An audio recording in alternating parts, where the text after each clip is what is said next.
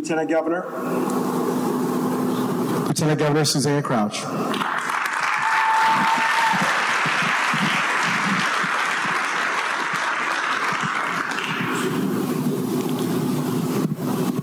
Thank you, Mario.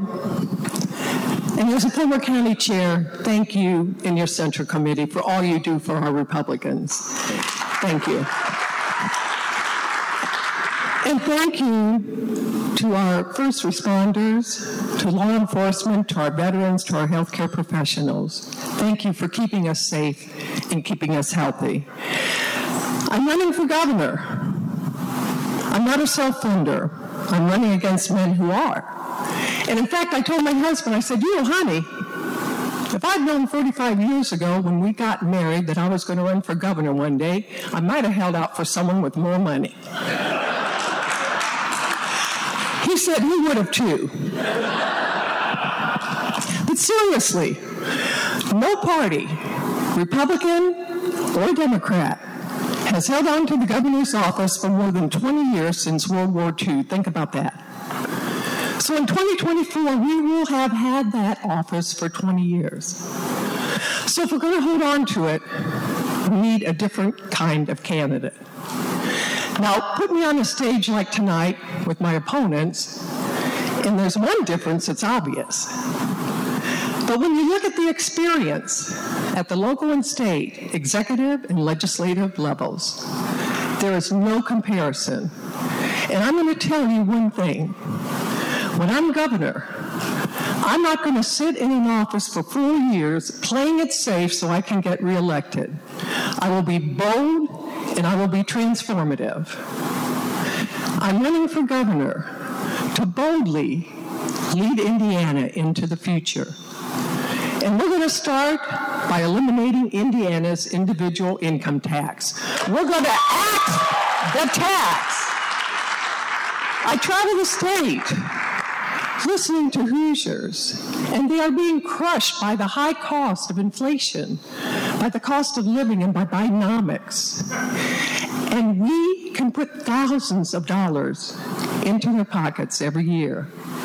Now, there are going to be those that'll scream bloody murder. My opponents, bureaucrats, special interest groups say we can't do it. But we can.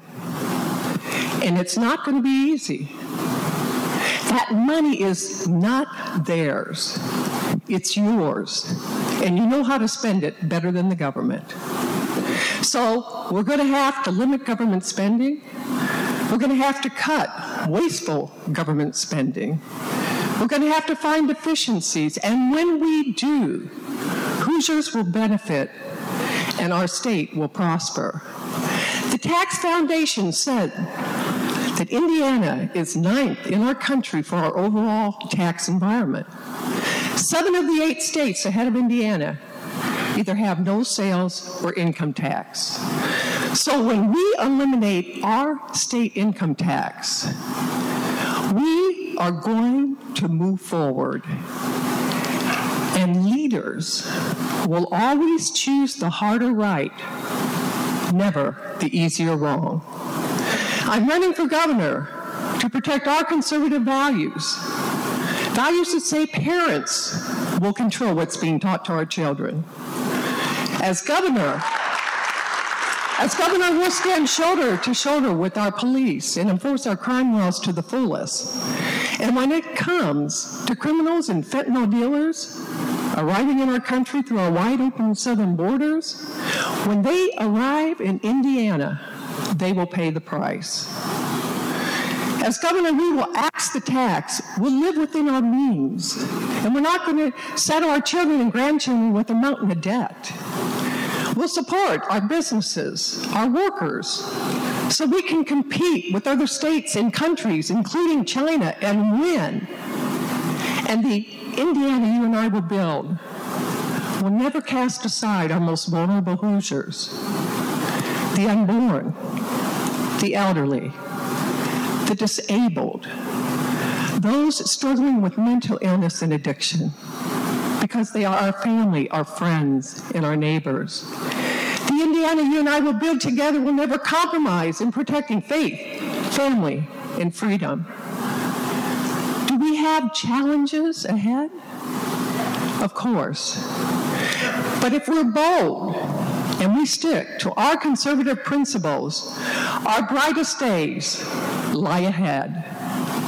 I'm Suzanne Crouch. I'm running for governor. I ask for your support. Let's make history together.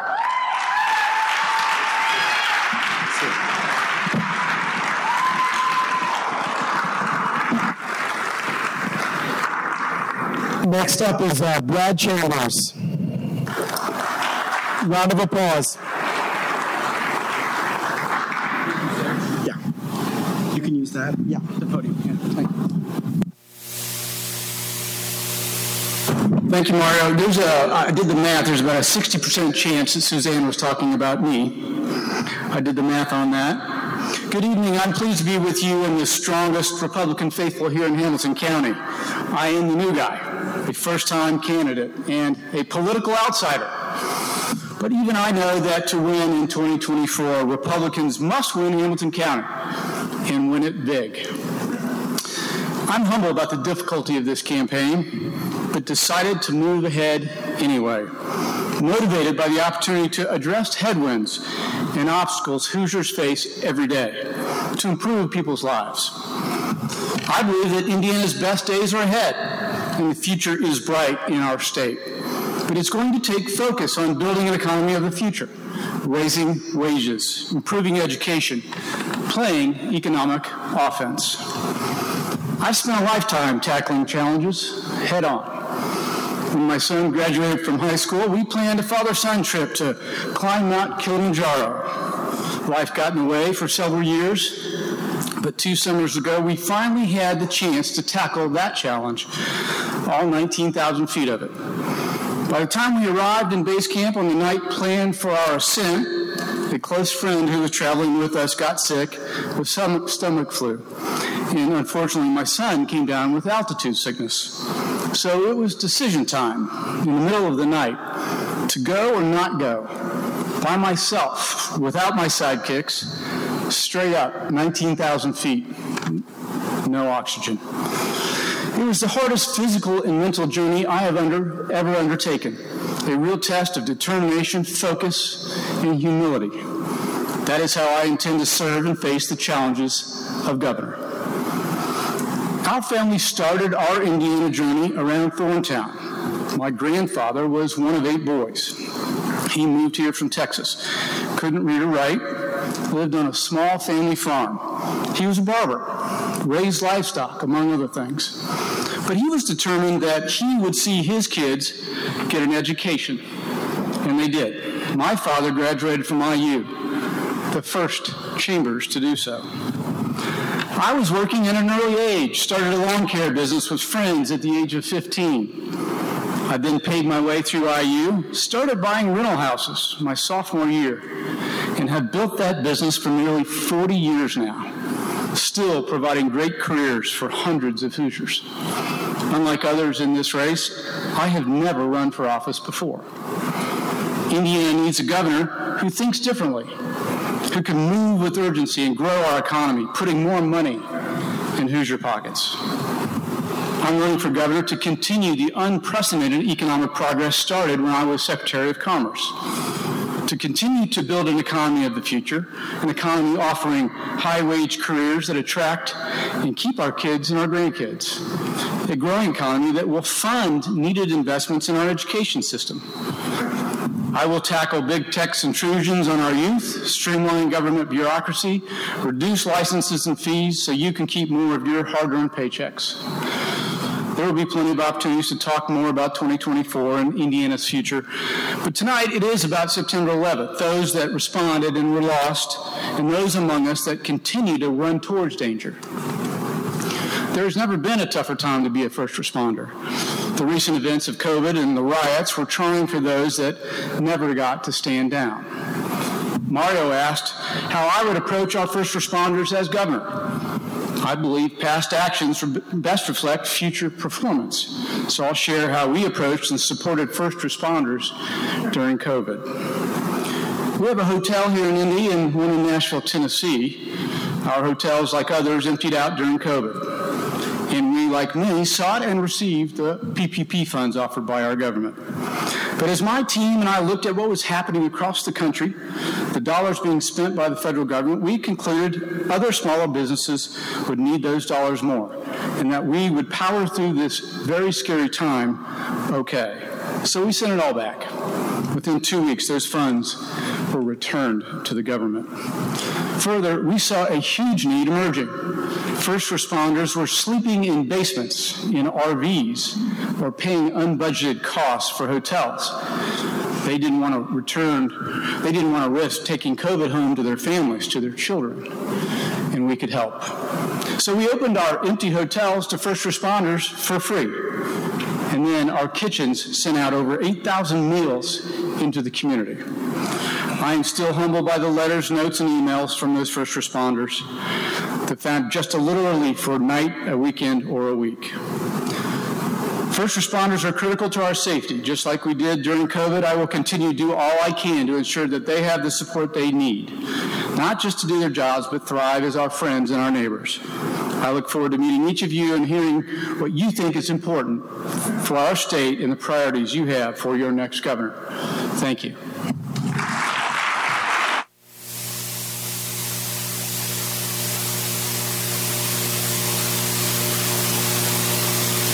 Senator Braun.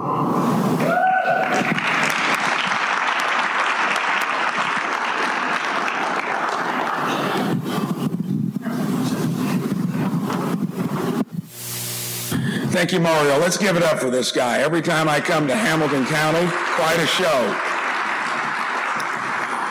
You know, I get up early every day, go to bed late. Comes in handy for my current job. Uh, flip the TV on early this morning and uh, brings back the memories of 9 11. I remember sitting in my office uh, just a couple years after we were 17 years in a little town north of Jasper building a business many of us aspire to do. I think back to what makes this country great. I love what Victoria said. She said it's about the trenches, it's about the folks that build from the ground up.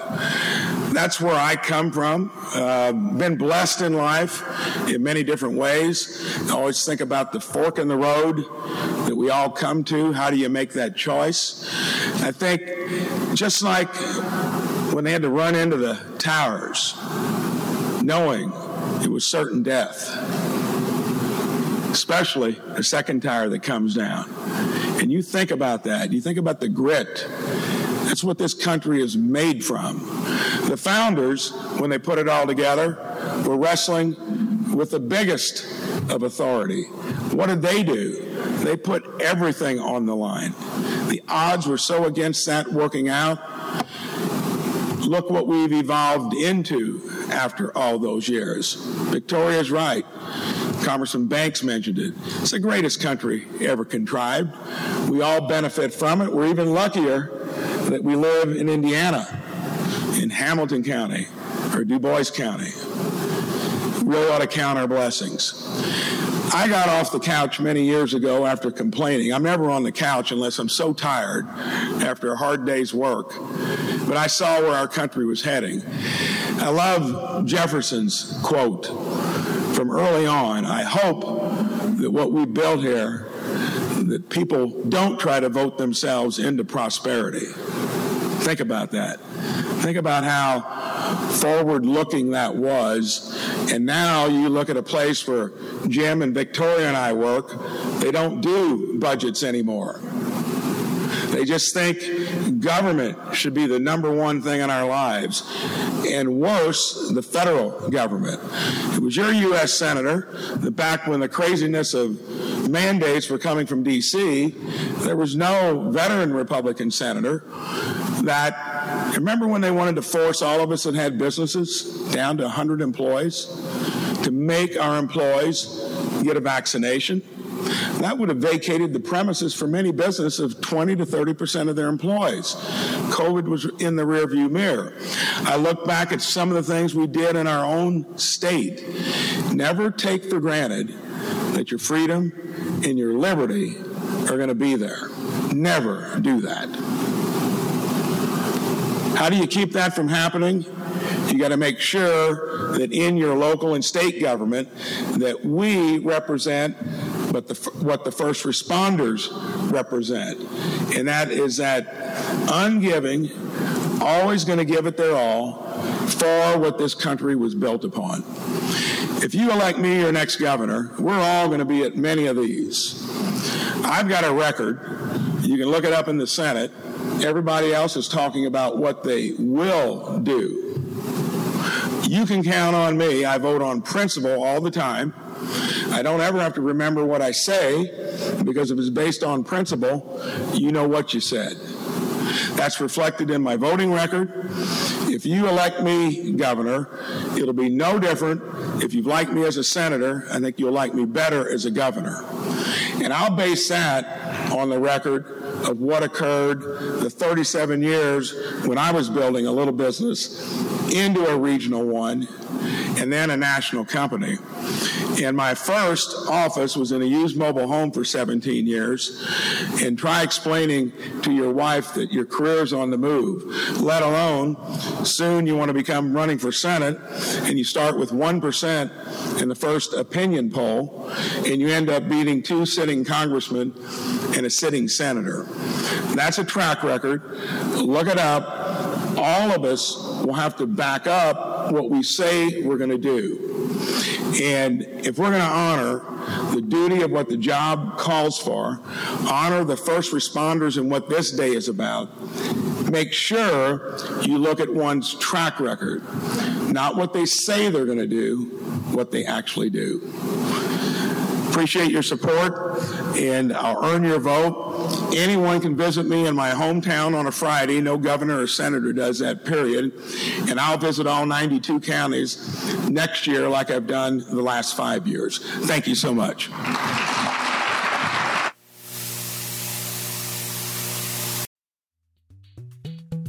This podcast was produced and edited by Chris Spangle and Leaders and Legends LLC. If you're interested in starting a podcast or taking yours to the next level, please contact us at leadersandlegends.net.